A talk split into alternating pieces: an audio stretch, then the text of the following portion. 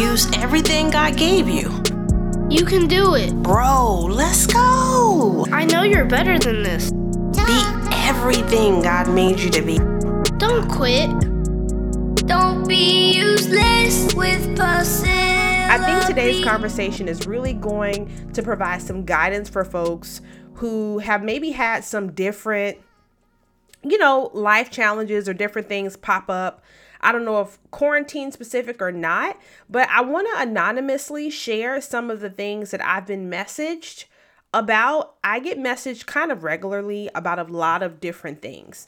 But I got message um, about a couple of things that I think can go together a little bit around identity, around career, and things like that. So I wanted to provide some really practical wisdom and all that. But before we get into all of those things, okay? And before I do my chit chat around identity um, and where it sits, you know, if it's who you are, if it's what you do, can we just address the fact that for me at least, it was my first day of back to school with my children still looking at me in the face at 9 o'clock in the morning, 10 o'clock, 11. They still here. 12, 1 o'clock. Okay. The struggle. The struggle. Um, this homeschooling situation is a special one. Okay, she is special. Why? Because I, the balance of it all is very interesting. Okay. So today is also Mama Monday on my Instagram page. I always go, uh, I've started in the last couple weeks to just drop some specific, you know, tips and stuff for my mamas because I feel like out of all the humans that exist in the world that can, in the United States, that can struggle with balance in life and stuff, it is absolutely mothers. Now, shout out to everyone who's not a mother, but I am just feeling such a draw to women who are mothers and them trying to keep their sanity. If you hear me, I need you to say amen because I feel like the women who are managing, and if they're married too, oh, the balance, the juggling is so real. And so I want to I believe it would just be really awesome to just keep pouring into the mama. So that's what I want to do. Like on my Mondays after this podcast, I've already put together kind of like some of the things that, that I was doing for first day of school, whatever. All right. You guys know why this podcast is here. I got my faithfuls here. Y'all are amazing on YouTube, on uh, Facebook. We're here to deliver on our vision to use our God given gifts, and most importantly, I'm going to say to build our confidence as we navigate life. All right. Because sometimes we can take hits, and sometimes it is difficult to keep going strong when you've taken a couple hits. And that's why today's topic I think is so important when it comes to handling the things that life throws at us. Okay. Now, I was a bit surprised when I saw uh, the response to an Instagram poll I did. So I'm going to ask you folks in the same way. I put out this poll on my Instagram stories and I asked, hey, y'all, how many of you guys order groceries? Like you have groceries delivered to you. How many of you do that? So, live right here on my Facebook page, MS Priscilla B YouTube page, respond. Do you order groceries? And if so, where do you order them from? On my Instagram page, the results, it was by far the highest number of responses I had ever received on a poll.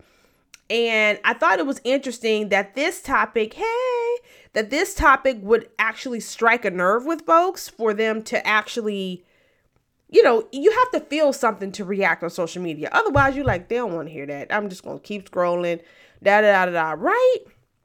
But y'all, this was something different. Like I was like, wow, we really passionate about ordering groceries. I ain't never seen this before in my life. All right, on YouTube, uh, Rochelle says she does get them ordered and she gets them ordered with HE uh, with HEB. Do they deliver? I thought you had to do curbside. All right. Tasha says only when I've been too sick, been too sick to get out of bed. look, the look the struggles of a single woman. I understand. She says then she'll use Instacart. I use Amazon uh, because it's free. I just have to tip the person delivering the, the groceries. kind of one of the things that you get with being a Prime member. So I do, oh, they do deliver, Rochelle says. Okay, y'all, I wanted to just kind of ask this question before we jump into the life situations we're going to talk to today. Y'all, um, there is so many people that just need their life made easier. Okay. We all have times where it's just, whoo, today was a struggle, just a little bit. Okay. Is there anything that you do in your life that helps you to feel like it's under control? Okay. Now, a lot of times, and this is something that I, I'm kind of going a, le- a level deeper into than I did with an audience I was talking to last week and the week before. And I talked about surviving, like feeling like days you feel like you're surviving, you barely making it, and days you feel like, man, I am thriving. And after further thought, I, I thought to myself, does control have anything to do with that? Like days that you feel like something got out of control is that the day you feel like you're in survival mode? Does control have anything to do with it for you? And I thought about it for me, and I was like, you know what? Days where I don't feel like I have it together, I think the control thing is real. I do. I do. And I recognize that as a person of faith, that God has told me that I am supposed to cast my cares and burdens. And I recognize that if I don't do that, I'm going to be carrying around the weight of everything that got out of control. Whether it was, um, I don't know, somebody, some text you got that upset you, a reaction you got from one of your kids, whatever can upset you emotionally. A lot of times it's like, oh, I can't deal with this. Oh, I need to walk away. Why? Because stuff got out of control. Have you ever felt like this? Have you ever felt like this? I definitely have. And so for me, I'm like, you know what? What can I do to make sure that I don't bring all of my heaviness in any given moment into my home because I realize I am the steering wheel. I set the atmosphere. Yes, I see that. I set the atmosphere. I set the pace, right? The direction I go, everybody normally turns. That's just how we go. They turn with me. It's just how, and I think it's the out of control part. But something that is just so important, I think, for us to remember is even, and, I'm transitioning a bit here, but even when we feel like things are out of control, y'all, God is still in control. Can I say this again? Even when you feel like stuff has gotten out of control, God is still in control. I'm thinking about today, first day of school, and when we, I'm trying to get the kids, I wanted them ready even earlier than what they were. And so they had to eat breakfast during their first online session. And for one of them, we didn't even have the place, the link to where they start schooling before they sat down. Like I'm like, where where does this kid go? So he's just sitting here, he don't know what to do. The other one, so I'm literally bouncing back and forth from child to child, trying to get them set. And in that time, I'm like, gosh, this feels so out of control. Now, what happens is if I let my emotions start rising too high, I ain't gonna care about going to God about nothing because my emotions are running the show. Yes, she said, tell me about it. Absolutely. And so, what I had to recognize in that moment was like, you know what? Their first week could be this way. And I had to make sure I was like, okay, God, I'm gonna need your help. I'm gonna need your help. I'm going to need your help. And I'm going to need your help and I'm not going to resist you when you show up. Can I get an amen? When I feel like you're telling me to take a deep breath, when I feel like you're telling me to slow down, when I feel like you're trying to bring peace into a situation by something funny that happened, I'm not going to resist and hold on to this emotional surge of this out of control moment. Y'all, I literally was able to maintain my joy in a time where I was like, this is out of control. And I was able to also, this is something I find, I'm gonna go to you guys' comments even more. I see that, Rochelle. I also found myself removing myself from the chaos. Yes, they don't know everything they need to do right now, but that is not directly reflective upon me. So, me getting upset about them not having an, a perfect start, what's worse? If I react to it in a in a toxic way or in such an overwhelmingly frustrated way to where now the kids are looking at me and they're more worked up because of how I am existing in that moment instead of just waiting patiently till mama gets my thing up and running. They good. So my challenge in this moment is please make sure if at all possible um people that we are allowing God in. That we allow him into every space, into every moment. And I know he's given us a way of escape to not clown on teachers and yell at and whatever else because he is a God that's faithful. So here's a comment on YouTube. Rochelle says, I just ask God to help me work. Respond and do not react, or reacting is what she says. Absolutely. So I think um, reacting is a very interesting word because when something happens, you're going to do something. Like, I think it's more of let's try to not make room for toxic reactions. You're going to do something. So when I see my child isn't doesn't have what he needs, I'm going to feel, right? I'm going to feel. And my reaction is going to be either keep digging until I can help him, or it could be a toxic reaction where I yell, like, what is this school doing? Right? So I think reactions are inevitable, but I think toxic ones are what we don't want. That's what I would say. That's what I would say. Yeah. Oh, yeah, I saw this video by Kirk Franklin uh, right. Yep. Yes.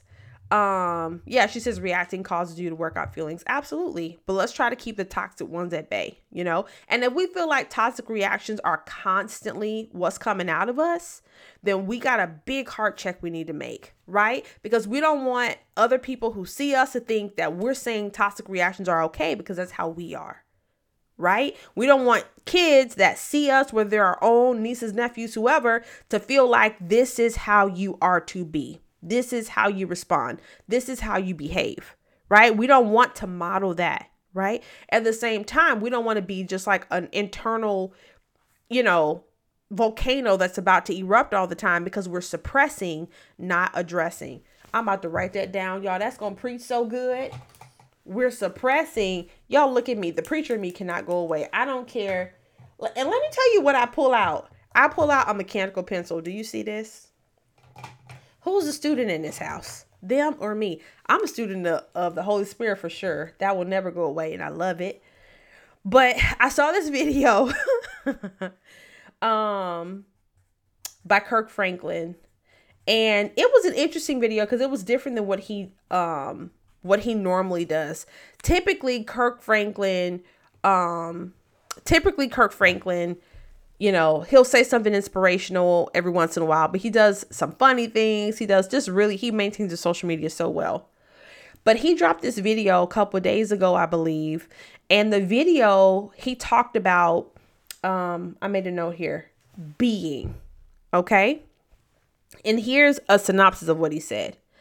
What he said in the video, he's just sitting there talking to the camera. He said, If I were to ask you, who is Denzel Washington? You would say, he's a great actor. And Kirk Franklin said, Well, I would say, no, that's what he does. That's not who he is. Then Kirk Franklin went on to say, Well, I would, if I asked you who was, he said Aretha Franklin. He was dating himself real serious. if I would if I were to ask you who um who is Michelle Michelle Obama, and you may say, "Oh, she's a former, you know, wife of the president, or she's a, a attorney, however you want to frame it." Well, no, that's what she does. That's not who she is. Now, this is a conversation um that I've this is not new, but the part that I wanted to kind of dig in on is the identity piece because I believe in this season, um, meaning this year, 2020, and this time, I'm seeing a lot of help wanted signs in fast food restaurants, at grocery stores, places I've never seen help wanted. Are you guys noticing this? There are people, there are companies that are saying, come work for us, that I've never had to see them put a sign in the front window that says, come work for us. And I thought to myself, because there are some people that I know that are unemployed right now. And I thought to myself, man, I wonder if they would dare take though take those kind of steps back maybe than their professional career. So they've gained a significant higher level of skill. Would they dare go work at chick-fil-a? Would they dare go work? And i thought about would i do it? Would i go work at a place that i felt like i was overqualified to be and it made me think about Kirk Franklin's video because I was thinking, okay, do I have a way of thinking of I am what I do? It's not healthy to think I am what I do. It's not because I can't at the same time think I am what I do. I am, you know, a sales rep. I am, even though people put you in this box, right? Oh, let me say this, and hopefully I can get back on track. One of the worst questions I think, and it annoys me depending on what setting I'm in. Do not ask me what I do. Oh my gosh. Now, if I'm in certain settings, I feel like folks be trying to size you up. And being a person that is black, I feel like the question has come to me to try to determine what type of black I was. Please follow me. This is my own experience. I am free to share this on my own podcast, and I'm just saying. yeah, and Cheney said, and what I earn. Yeah, you're trying to see where where to put me. Why? Because people around me easily could make me feel like I am what I do. And I think if we're not careful, we will start adopting or accepting the mindset that we are what we put our hands to. We are our skills. But I would tell you right now, you are way more than the skills you have learned. Jesus Christ was a carpenter, a holy king, a carpenter. Oh, that's Kirk Franklin, ain't it? No, that's Fred Hammond. Okay. He was a carpenter, right? But that is not all. That is not who he was. That's what he did. He was a carpenter, and yes, the words can be a, a, play on words or whatever, but he his profession, he was a carpenter for a long time. He wasn't he went from carpenting to in his 30s. What? I mean, in his 30s, getting into the full extent of purpose of why he was on the planet. Right? Jesus was way more than a comp- uh, carpenter. But you know what? While Jesus was doing the work of carpenter, carpenter, he was handling his business as carpenter, right? And people could easily assume, just like when he went around and traveled, people were like, oh, let me get Facebook together. Okay, when he would go around and travel, people would be like, oh, isn't that dude from Galilee? They'll size you up just by where you're from. Some of us do that. I'm from here. Like, that is just who I am. I am from here. I am from, and I'm telling you, there are things that definitely show where we've been. There are things that speak to our experiences. But if you are a believer, a follower of Jesus Christ, I am challenging you in this moment to check where your identity sits. Because when that, if that job ever got snatched away, if you weren't able to drive that car anymore, if you weren't able to this or that, would you still feel valuable? Would you still feel worthy? Would you? If you ever got fired, would you still feel valuable? Big question. Let me go to these comments. Facebook is trying to give me problems today. So let me make sure I get this in. So, at least for the audio, you guys can go back and hear that. So Shamika says, I feel like sometimes they try to do little digs at you to see if it's enough, like if what you do is enough or not. So good, Shamika. So I'm going to call something out because I recall a conversation I had with this person and her sister when I lived in Michigan. And uh, they, one of them was getting started professionally. I think one was still in school. You were still in school. And I gave one of them the advice I said, don't tell people how old you are. And she was like, Really? Why would you say that? I said, Because when you are young in an environment where people are a lot older than you, or if they even have five years on you, people will sometimes begin to discriminate against you in the workplace because you are, quote unquote, the youngest one there.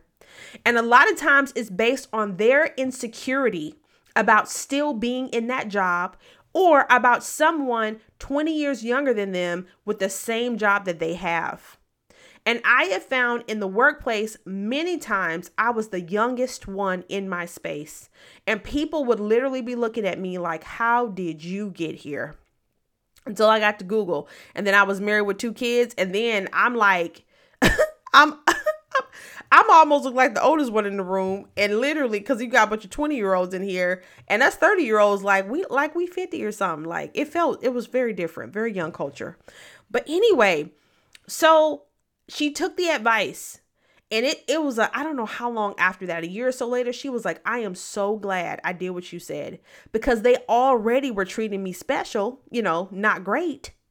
Because they start calling you baby, honey, start speaking in derogatory terms towards you because of the threat of your age and you being young. And age discrimination is a thing, ageism. It goes both ways, and we don't want to see it. So I agree. Sometimes people will ask you what you do to size you up. You know, in one extreme, are you good enough for me? Or am I good enough, you know, around you out of their own insecurity? But age plays a part in this too. And that's why, even to this day, y'all, only this year have y'all seen me even reference my age at all. I don't ever even say it. I don't tell people because they will decide, you know what? We're the same age. And they will now decide that we're supposed to be, do they feel good enough? Or am I good enough? Because we're the same age. So, okay, she has one, two, three, four, five, six, seven things, but we're the same age and I only got one. Or I got one, two, three, five, six, seven, eight. She only got two. Do you know what I mean? It's not exact numbers, but people really start drawing their identity out of what they think someone at their same numeric age has. And I just don't see anywhere in God's word where He will decide that someone's value is based on an age when he is specifically called out even for teenagers their value being high you know? All right another comment says uh, alicia says i agree or what my meaning she agrees with people asking you what you do. She says or what my degrees are in or if i have degrees at all. Annoying absolutely. If i'm not inter- being interviewed for a job you do not need to know what my profession is unless you about to try to sell me something. Now that's the real hustle. If you a salesperson or you um you are an entrepreneur, then it's helpful to know what people do around you because you probably need help. You need a hookup. You need to build relationships. But if you ain't nowhere near that, there's why, sir? Why? You know, some people may genuinely ask to have something in common, but I just see so many times this being asked. Can I share this quick experience? I don't know why I asked. Let me tell y'all. I there's this nail shop, okay, I used to go to. And every time I went to this nail shop, well, at one point they hired somebody new. So this person didn't know me.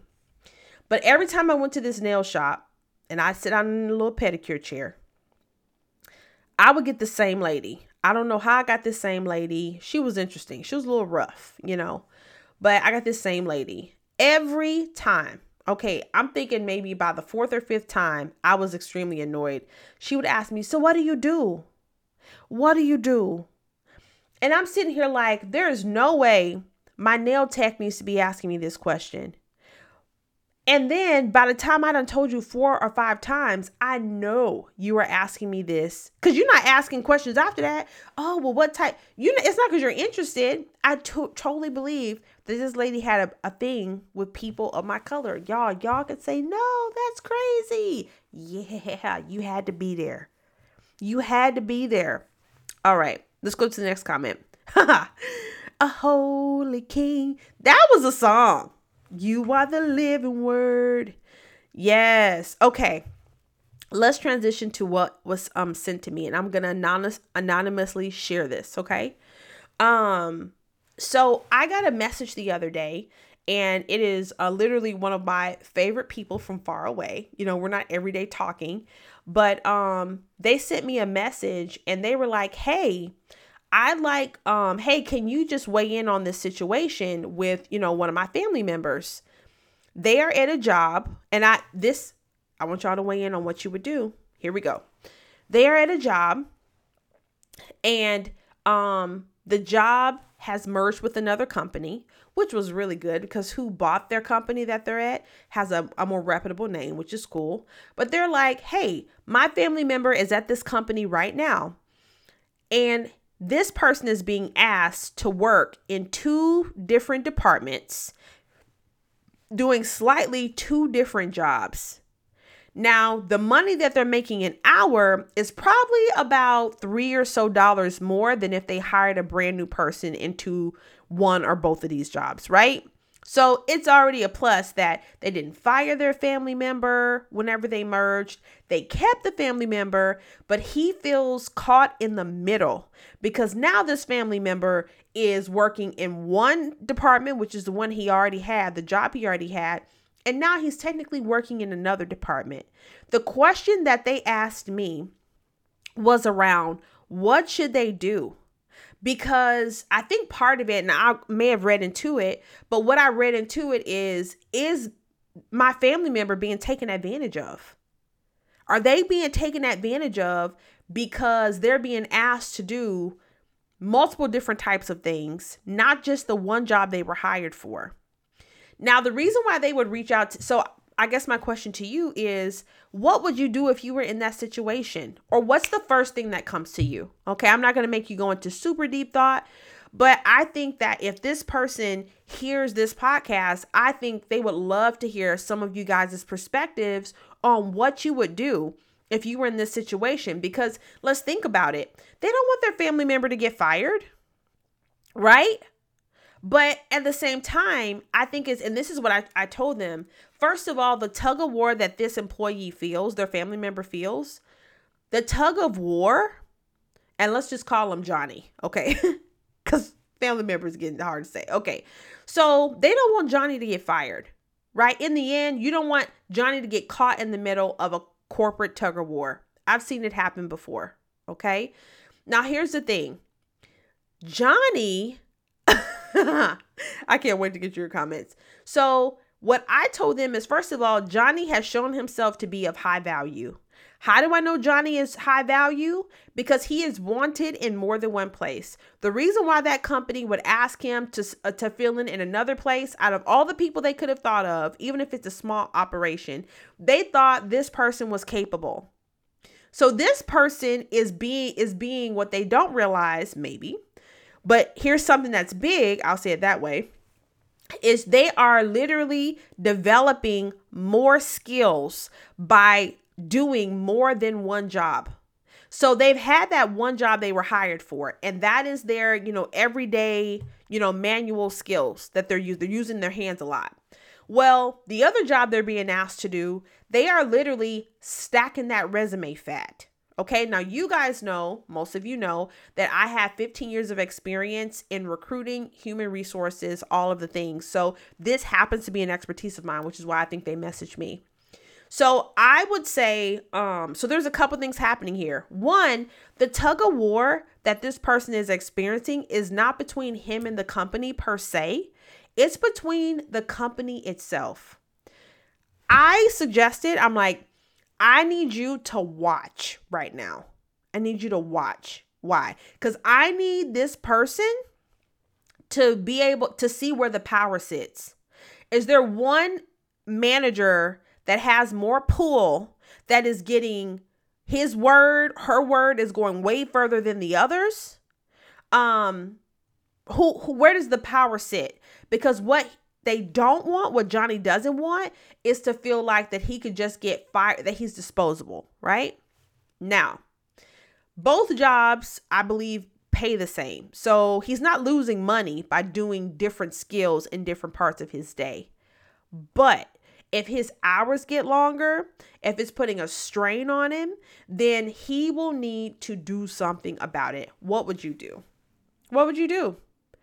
If you feel like you were asked to do something, do this job and more than um do two jobs within your day, not a full 8 hours with each, you're still leaving at the same time, but you're juggling more than one, what would you do? Would you say something? Well, they already know you're doing it because they've asked you. Company already knows. So what you gonna say? Hey, I noticed I'm being asked to do more. They already know. At some point, he will need to say he needs to uh, track the time of what he's doing. So I would give it a little bit. If it's not putting a major strain on his body physically, and he's able to still have a healthy home life because um, the job's not stealing from it, I would rack up them skills. Because if he applies to a job somewhere else, do you know what he could say in an interview with this? Yeah, the company merged and we were shorthanded. Uh, they asked me to do a double role, a dual role. Um, and I believe this doesn't happen often at this company. Let me tell you how this shows up in an interview. I'm sorry, I'm getting real excited because y'all know my career. This is my career bag, y'all. Let me tell you. Um, in an interview, do you know what Johnny could say? Johnny could easily be like, "Well, uh, there was a hybrid position that they created um, because of they had a need in more than one uh, team, and so they asked me to split my time between the two jobs. Um, I was able to do that effectively for blank for three months, for six months, which um, required me to multitask. I had to train other people. Y'all, what this person is, the position they're being put in in this moment, this shouldn't go on forever. But they are given an opportunity that they are able to help them level up and get paid more and whatever in another organization or in the same job they're the company they're in right now. So for me, I was like, just watch it for a little while. Okay. They're not ripping you off per hour. They're not ripping you off per hour because we know that if they hire somebody, they be making less than you. So they still letting you keep your money, but they are, look, you are getting skills. I tell everyone whenever I career coach, I'm going to need you to keep a running resume. That means your resume is not dead until you get a new job. Whenever you get asked to do a special project, whenever you get selected or you get recognized, you need to just raw form type that line in your resume. Hop into your resume and type that thing in there on that Google Doc and then close the doc and you out. It takes 1 minute. So then if you ever need to transition jobs, you haven't forgotten the stuff right? You have the examples. And so for this person, I would absolutely be looking at the job description of the new job they were asked, and I would pull some of these things and make sure you're, look, okay? Now, if I were coaching them one on one, and then I'm gonna go to your comments because y'all, I'm just pumped up about this. And sometimes folks get in these situations, you don't know what to do. So, in this rare occasion, I love y'all for sticking with me as I walk through this. Eventually, if he feels stuck that he couldn't say anything to one space or the other, but he wanted to stop, I would encourage Johnny in a heartbeat to finish his resume out and to apply at different places. You want to know why? Because if he was ever, because interviewing for a job does not mean you got it. But if he were to ever get hired onto a different company, a different place, he could easily, once he's made an offer, not hired, offer, he can come back to his company and said, hey, they're offering me blank an hour, you know, with this other company. I really do like it here. But as I mentioned a few months ago, doing both jobs is a bit of a strain. So I didn't want to let you know that I'll likely be putting in my two weeks unless there was something you guys could do. Mm-hmm. That's how you work it. That's how you work it. Do you hear? It is leverage when you and either way he wins. If they change his job and offer him more money where he is, awesome. If he accepts a job that he likes or he gets an offer on something he really likes, he wins. Right? So if that company doesn't make a move soon and he wants and Johnny wants out, it's fire. Why? Cuz this is just a hybrid opportunity. It is fire. Okay, Angie says, look, if he got two different jobs, he need two different paychecks. I hear you. I hear you. Angie goes on to say, and thank you for sharing um this out, Angie, uh, on Facebook. Angie says, I do that now on my job and previous employers. It looks good on a resume. It does look good on a resume. But where it gets the most money is when you take it outside of your company. If your company is not, yes, Tasha said it's total leverage. It is. Because if you don't take it outside of your company, then a lot of times your current company will not value you the same right? Not that, oh, they're doing two jobs, so they're less. Sometimes it is like that. Oh, they'll do whatever we ask. They need this job. Let them know your personal situation and know you need that job. A lot of times they will manage you accordingly.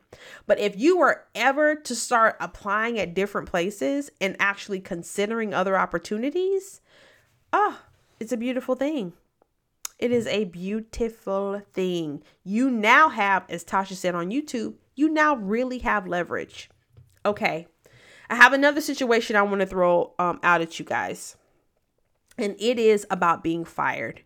Do you know that one of the top um, things that millionaires, celebrities have in common is that they have all been fired?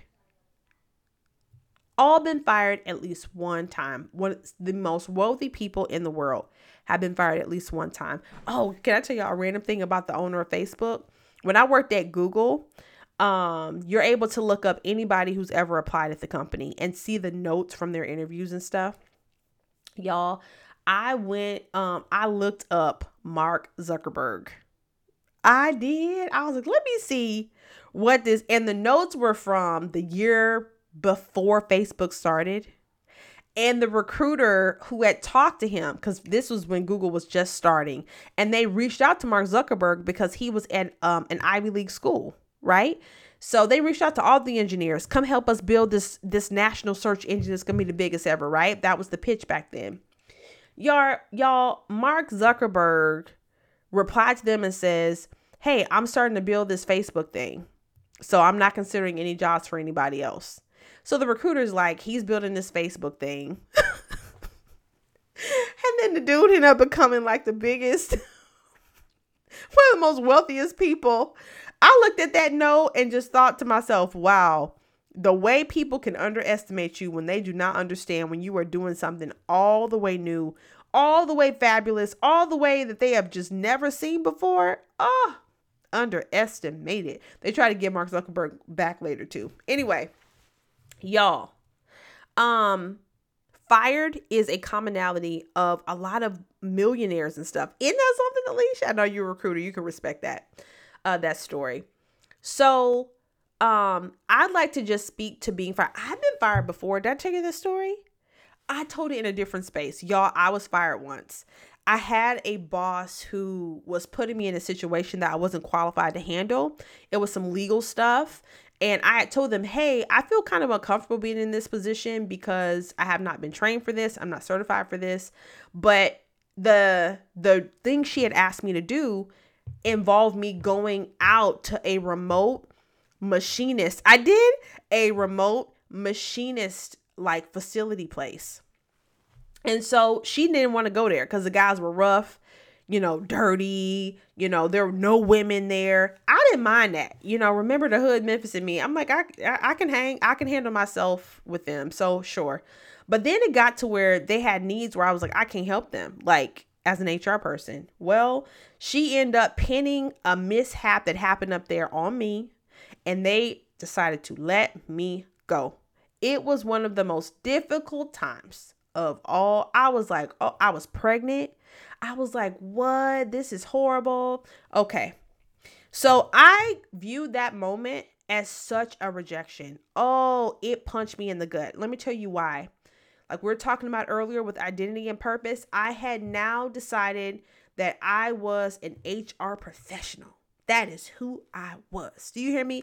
I am climbing the corporate ladder.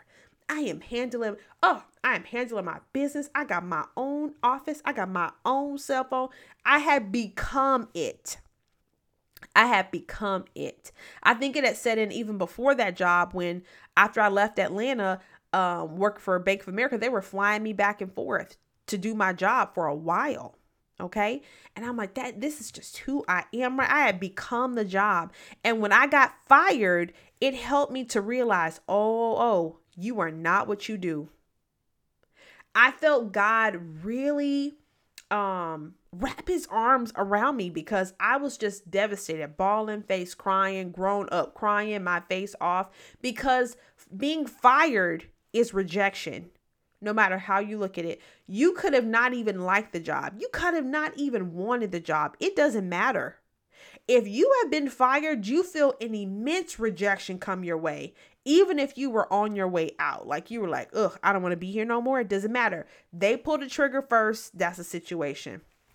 Now, what I'm not going to ask y'all if any of y'all ever been fired before, because most people would not answer that. But let me say this if you ever um, feel like you might get fired, maybe you're underperforming, and this is advice I don't see on the internet very much, is why I feel like I should say it. I have someone close to me who was fired recently, and um, it was one thing they did that I encouraged them not to do. They did it anyway. It's a family member, so you know sometimes they take it or leave it. Y'all, um, they knew that they were close to being let go. Like they just weren't able to to meet certain things. And so I gave them this advice. I was like, look, you got to apply for more jobs. Like you have to, okay? The other thing that I mentioned to them is you must, you must, if you know you don't want to be there anymore, you need to re- put in your two weeks notice first. You need to say it first. And the reason why you need to say it first is because by doing that, they typically are required to pay you out up until the day that your two weeks uh, um, notice ends. So if your two weeks ended on August 1st, even if they fired you when you put in the two weeks notice, they typically have to pay you till August 1st because that is when you had promised to work until, right? Well, this person um did not do that. They said, you know what, I'm just going to write on a sheet of paper to my boss that I'm putting him in two weeks.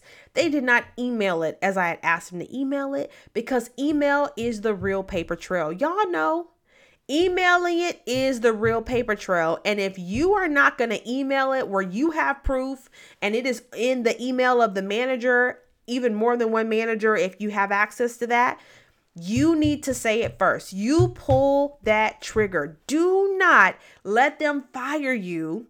You know it's coming and you ain't doing nothing. You are applying your butt off places. You are collecting references from your current coworkers before you leave.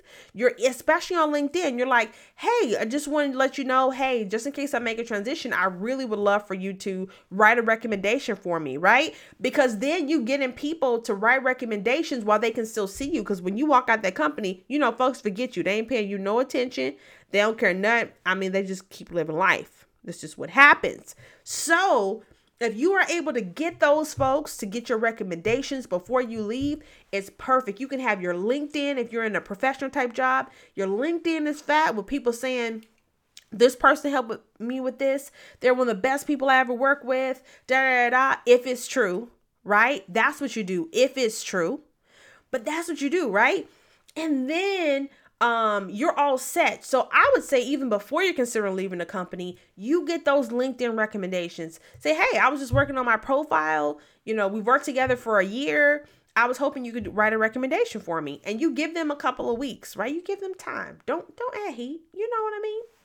But that's what you do. And then you send them the request, right? So definitely if you ever feel like you're to get fired, email that 2 weeks notice with the quick Hopefully, you've already started applying for jobs. Hopefully, you have already secured that thing.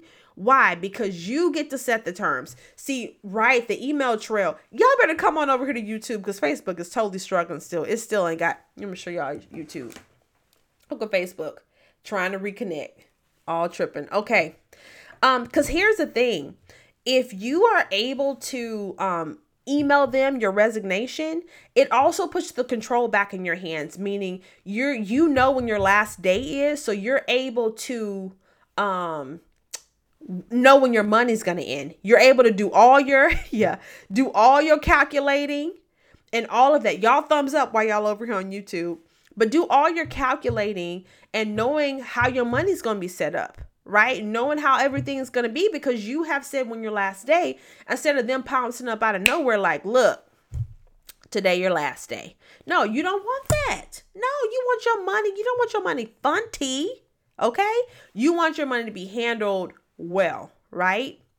Um, I have some folks who've just had difficulty securing jobs. When I see folks have trouble um, securing a job, but they've had interviews, then likely it's something in the interview that's causing a disconnect for them to get that job. Just kind of in here for a moment. Feel like I should say it for a second. If you um, ever are in a situation where you can't get the interview, then I would challenge the type of resume you're putting out there and if you need to have more than one version right? This is me talking from that 15 year, you know, honestly expert experience around resumes and hiring and doing the interviewing. I've had to fire people before. It's not fun. All of the things. Um but yeah, get that notice in first. So we were talking about um are you what you do? Are you what you do? Um can I take this into church space for a moment? I think sometimes even at church, you know, for those of us who volunteer or serve in a nonprofit or a church or whatever it may be. Ha! Alicia said, preach recruiter. That is what I am. I'm preacher recruiter. I don't even know. I cannot shake career. Uh, let me not derail because I'm gonna talk to y'all just just as my people in a minute. Um, Come on, Andrea. That's right. You use keywords from that job description in your resume. Hello. But you may be applying for more than one job. So you want to use the most universal words. But okay. So here we go. Um we're talking about being. And I believe in um oh, it quit. Look at this. Your live video. Like it just quit. It said we ain't gonna try no more. I need one like yesterday. One what? A resume? Andrew, what you're saying you need. All right. So let me keep pushing forward here. So I think sometimes in the church space, um, sometimes people will use what they do in a ministry or in a church to also define who they are. Um, when you hear about even pastors who have committed suicide, um, some of the things that I feel like can push someone there is their identity they has been rocked, right? Uh, whether it's some sin they let in their life and now they realize, oh my gosh, this conflicts with my identity as a pastor. I can't even exist having this bad thing I did because it conflicts with who I am, pastor. And no, that's what you do. It's what you do. I volunteer in my church and do this. Yes, that's what you do, but don't let that become an identity of who you are even in that space. Just like you'll see moms. Moms are like, yes, and I'm a mom. And yes, being a mom, awesome. Okay. But it's still a role you have. But you yourself are more than just the roles you have in life. And even saying that to some personalities, that can be jarring what I just said because they're like, what? You know, I've always thought of myself as just being a mom. I've always thought of myself as just being this and being that. And I believe when we start getting out of whack, we start losing ourselves. Let me ask all my um, listeners here. Uh, women is who I see in front of me on YouTube Live right now. Have you ever felt like in your life that you lost yourself? Let me tell you, and I'm typing in. I have. That's all I'm put. Okay. I have absolutely felt like I have lost myself before. Um for sure. I'm like, gosh, I am just going through motions. I don't know who I am. I don't cannot say I don't know what is happening right now. Okay? And whenever we find ourselves in these moments, I think it's so important that we start to dig a little bit deeper in terms of how we're identifying ourselves. Are we identifying ourselves as a loser? Are we identifying ourselves as um someone who's just failed a lot? Are we identifying ourselves as whatever it may be? Um be careful about your identity. You are not just what you do. You are so much more than that. All right. We're going to take a bit of a transition in this conversation. I'm going to um Oh, look at this. Mark. Okay, let me go to your comments really quick. Uh, use keywords from the job description on your resume. Yes, that can be very important, especially if you're interviewing or you're applying in the same industry. Angie says, I need a new one. You are, is she, is Angie talking about a resume? I need to know. Okay, Shak- uh, Shakira says, Mark Zuckerberg heard of you talking about him and turned us off. Mark Zuckerberg was like, did I hear my name on the internet? Uh, Facebook? Let me get, let me kick her right on. Because I ain't never seen that screen before. It must have picked up my name, picked it up. Because y'all know when you talk on the internet at all, it's transcribing your words. Some YouTube is the is the tried and true church. Facebook don't want this true. Facebook don't want this true. Cheney says, This is so on time. I can't wait to watch the reply. The reply to which one? To which one? Because y'all know it'd be a delay on YouTube. Oh my goodness. Yeah. Not letting your identity. I'm telling you, when I um was in Atlanta, when I was, you know, just serving in my church, is what I did. I worked, I served in my church, I led small groups, and I was um I guess my pastor became came to know who I was. And so his wife had me like serving with her. So I was like in the kitchen, you know, if we had a, a conference, I'm there till 12, 1 o'clock in the morning. And I am, oh, watch the replay. Got it. um, and so I was absolutely, you know, volunteering in like designated or special places. And um, some of the people that I served with, you could clearly tell they had they had developed this identity about it. Like they was like, yeah, because I'm picked back here and da da da. It's what I hate seeing church become. I'm like, oh my gosh, this is ridiculous. Like, okay, all right, you know, and um, but it definitely showed me. I was like, mm mm this is not this is not who I am. Like, God forbid this whole, you know, all it takes is one scandal and this whole church is. Then what? Who you who you beat in? Who use? Who used in? Okay. You got to be more than just where you are and what you're even called to do. What you're called to do is awesome, but it's still not who you are. Just like the example Kirk Franklin gave. He was like, You'll say Denzel Washington is a great actor. You that is not who he is though. This is what he does. Now, let me take a random rabbit trail. I was watching this Kev on Stage podcast the podcast is called Here's the Thing. I watch it here on YouTube's. I love all things Kev on stage material, even though sometimes I'd be like, oh, stop. Like, oh, quit. Okay.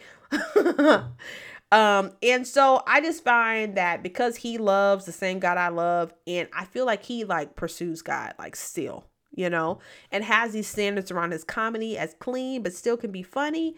I'm like, buddy, I need to join the Patreon. I tried one time and couldn't, somewhere wrong. I do it again. So his Patreon, um, where you just support him or whatever, like five dollars a month or something. Y'all, he was talking the other day, him and his co-host Angel were talking about uh Denzel Washington's son. Okay, this is what I want to ask y'all. Denzel Washington's son.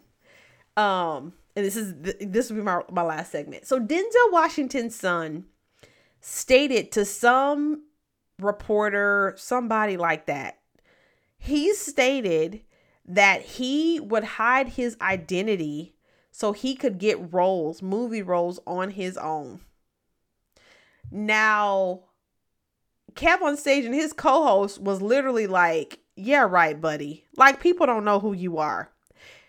When you your mannerisms, everything is too familiar. We've been looking at your dad act but since before you were born. Okay, sir? There is no way you can think that actually worked and you got stuff on your own. Do y'all agree with that? Because low key, I was like, I agree. I was like, oh, they know who you is, B. So he would just go by David John instead of David John Washington. He would just go by his first and middle name, I think. I might please. it was a nice try though. I think that's nice you know, it's a nice try. Sure, buddy. Okay. Cheney says, knowing who you are and whose you are, is still working towards understanding that freedom in my life. Absolutely. Yeah, you belong to God, but God has also given you an identity in Him. And that's um, really key. Alicia says, Yeah, I have seen that so much in church settings. I'm working with the pastor. Ugh. Oh my gosh. Look at me. I am the pastor, and I, I can't. I don't I don't like I do not it's one of my favorite things for those who are local and who uh go to our church who are listening and watching. It's one of my favorite things about um the Bennetts, Minister Ty and her husband Mario. Um everyone does not know them, but let me tell you, they are they recognize who they are in Christ. And they are not tied to or taken ego from Y'all, it's one of my favorite things about those people. They are faithful to God first. It they are not people focused and it is amazing. Alicia says, "Yeah, I've seen that." Um, and they think they are all of that. Boy, you hand that pastor some water and sit down somewhere. you don't. I heard a lot of celebrity kids do that. Try and hide their identity. Yeah, like they want to get it get things on their own, and I understand that. Understand you don't want to feel like you got a handout. Something that the conversation went on to say is a lot of times celebrity kids will also go on to try to um, prove that they're just like everybody else. Even though they've grown up with an extremely privileged life, they'll try to be, you know, like try to act like everyday people or try not to flaunt as much all of their stuff that they have. And I just want to say this because God's going to elevate all of us, you know. There's places he's called us to, rooms he's taught us in. why? I know why. Okay? We can do the math. Um cuz our story isn't finished. And when you get to wherever it is in your heart you believe you're supposed to be, I can can I leave you with these words? I want you to not feel like you need to apologize to anybody for it. As I say this to you, I admit this will be one of the most difficult things that I will ever have to do, which is not apologize for gaining a more of a following from any type of elevation God decides to draw to me. Like I love these days right here, but I know one day it could be 15 years from now because I'm not going to stop because I believe I'm supposed to be showing up. And right now this season is all about faithfulness. And so um should God elevate me, it will be hard for me not to feel like I need to justify it. But I'm telling you right now, I am fighting to come to that understanding right now and you do the same when God elevates you, put you don't you shrink. Don't you shrink. We've talked about it with family how sometimes it'll make they'll make you feel like you're like 10 years old again, ma- making you feel small. Do not accept that. Your elevation time, your elevation season is not over. You have more way more life to live. And I want you to not feel like you need to shrink because God said, I want you here. God said, I want you there. Okay.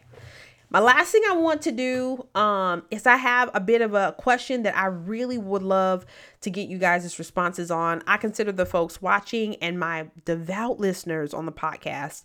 I literally be like, wow, y'all really be showing up every week listening. I'd be like, man, y'all really enjoyed it, which is cool. You know, you just, it's a blessing. Okay.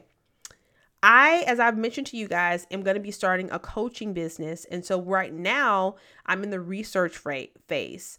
Um, I transitioned out of research and I started defining the type of services and products that I'm going to be able to offer to really help people see practical results in their life. What I'm not going to leave out of that process is the prayer that I'll have with them.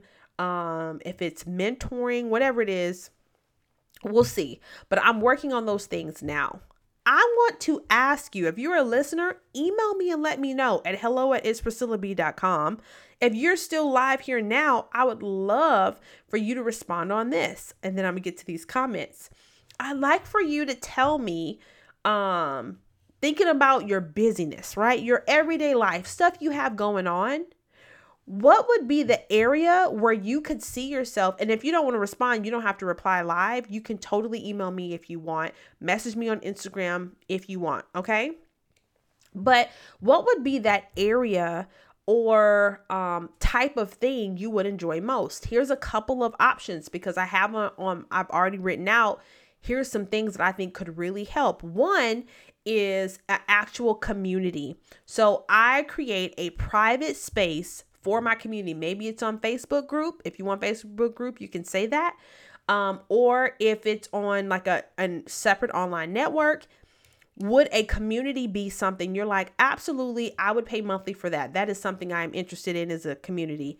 I have, if I do a community, I have already started to think of the things that I would have in this community consistently to where it is worth all of our time, right? Because we should be getting better if we're in community. We're not just chilling, we are growing. We are leveling up. We are seeing the victories. The people that I would want to come in there and have conversations with us. Like, I would love to, as a community, thrive. I think it would be awesome. But I got to know you guys would want that because it's all about what, what can better your life. It's not about me.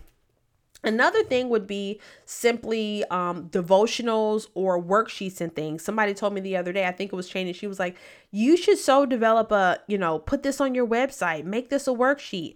And absolutely, those type of things, y'all, I want to get those for free. It's just how it is. But, um, but yeah, would those things work well in your life? Uh, the podcast would not be going on away, even though September 28th, I'm going to take a bit of a break from the podcast and then come back some weeks later um, as everything gets launched and up and going. So I want you to message me or email me hey, this is what would be helpful for me. Maybe the podcast is enough for you. Like you're like, look, being with the podcast is bomb, but ever since I went live on Facebook and YouTube with this podcast, um, I just get more people's ears but you guys being together is my favorite part. Like us being together. That is my favorite part, right? Now, of course, there's group coaching where we're able to start like a 21 day, a 30 day period together. And I'm group coaching um, and then doing one on one coaching um, inside of that as well for the folks who sign up. So, those are some things that I'm also considering as well. Um, but right now, I'm digging all the way down to the actual program. You know, what is the point A to point Z, right? Not just a bunch of fluff talk. What are the actual actions to walk you through to whatever next level and whatever part of your life you want to see it? And that is what I'm working on now, which is really exciting. All right. Uh, Shakira says, I believe he tried to hide. She's talking about Denzel's son.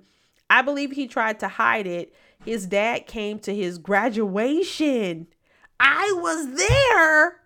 It was Mother's Day, and honey, the camera went on Denzel, and all the women sighed collectively.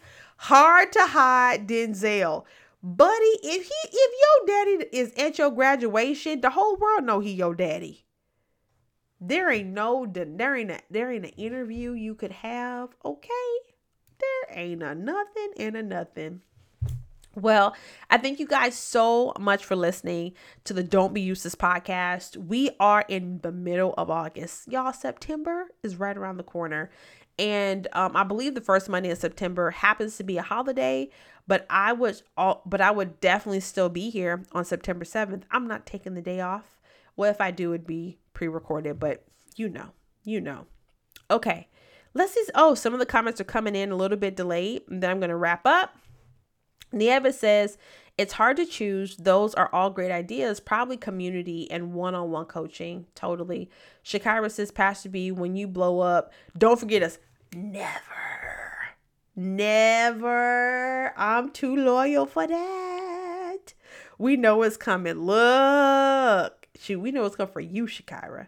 I love our together time. Me too. Like the community part y'all we be rocking. And i just i just believe there's just such a togetherness. The community would be really hard for me to pass up but i'm praying through the season on everything. You know what i really really want to do? I don't know if i can do it in 2021 it depends on how much the community is strong in that. But i want to do a weekend. I want to do a weekend. And i want the weekend to be look all of that. I want to do a weekend and it is anointed, it is practical, and it is powerful. That is what I want to do. And that would not just be church. This is women who want to make moves, right? This is mamas who trying to make moves, trying to create mamas and movers. That is that is it. Okay? That is it. So I would love to do um really that type of weekend. Um so of course you know, we got to see how everything else goes that I'm able to fund that thing and get that thing going. But I just believe there's just so much um, that can come about that God wants for all of us, right? And you don't think you're sowing seeds by being here? You better believe you are. You better believe you are. Yes, you are. Uh, love the idea of community. I would love a weekend. Diane, hey, I would love a weekend. Oh my goodness. I don't know if you guys know who Myleik Teal is. I agree with most things she says except her parenting style and her um, religious beliefs, her faith beliefs of universe stuff. But business and like some practical stuff, she cut people off too easy too. But anyway, she has a lot of great things. But she had this weekend two years ago and it was on a beach. She get her she got she owns a company. She got money at another level. And I was like, "Oh, how I would love to do this." Oh my gosh, where everyone walks away with their life changed and with action steps. Spiritual change, but with action steps. Do you hear me? I am just like, I want to see this thing at just a whole nother level a whole nother level. Gosh, it would be amazing. It would be amazing. So a weekend is is definitely something I would have to build up to, but I'm um getting all my all my details together. So now that I've gotten rid of that troll, I think that's my cue. I love you guys dearly. I will see you guys soon. Everyone in discipleship, see you guys Wednesday morning at 7:30. But don't Be Useless podcast is here to help you deliver on your vision, use your God given gifts, and build your confidence. I pray we are doing that. I will see you guys very soon. Hmm. All right. Okay. Praise the Lord. Bye, guys.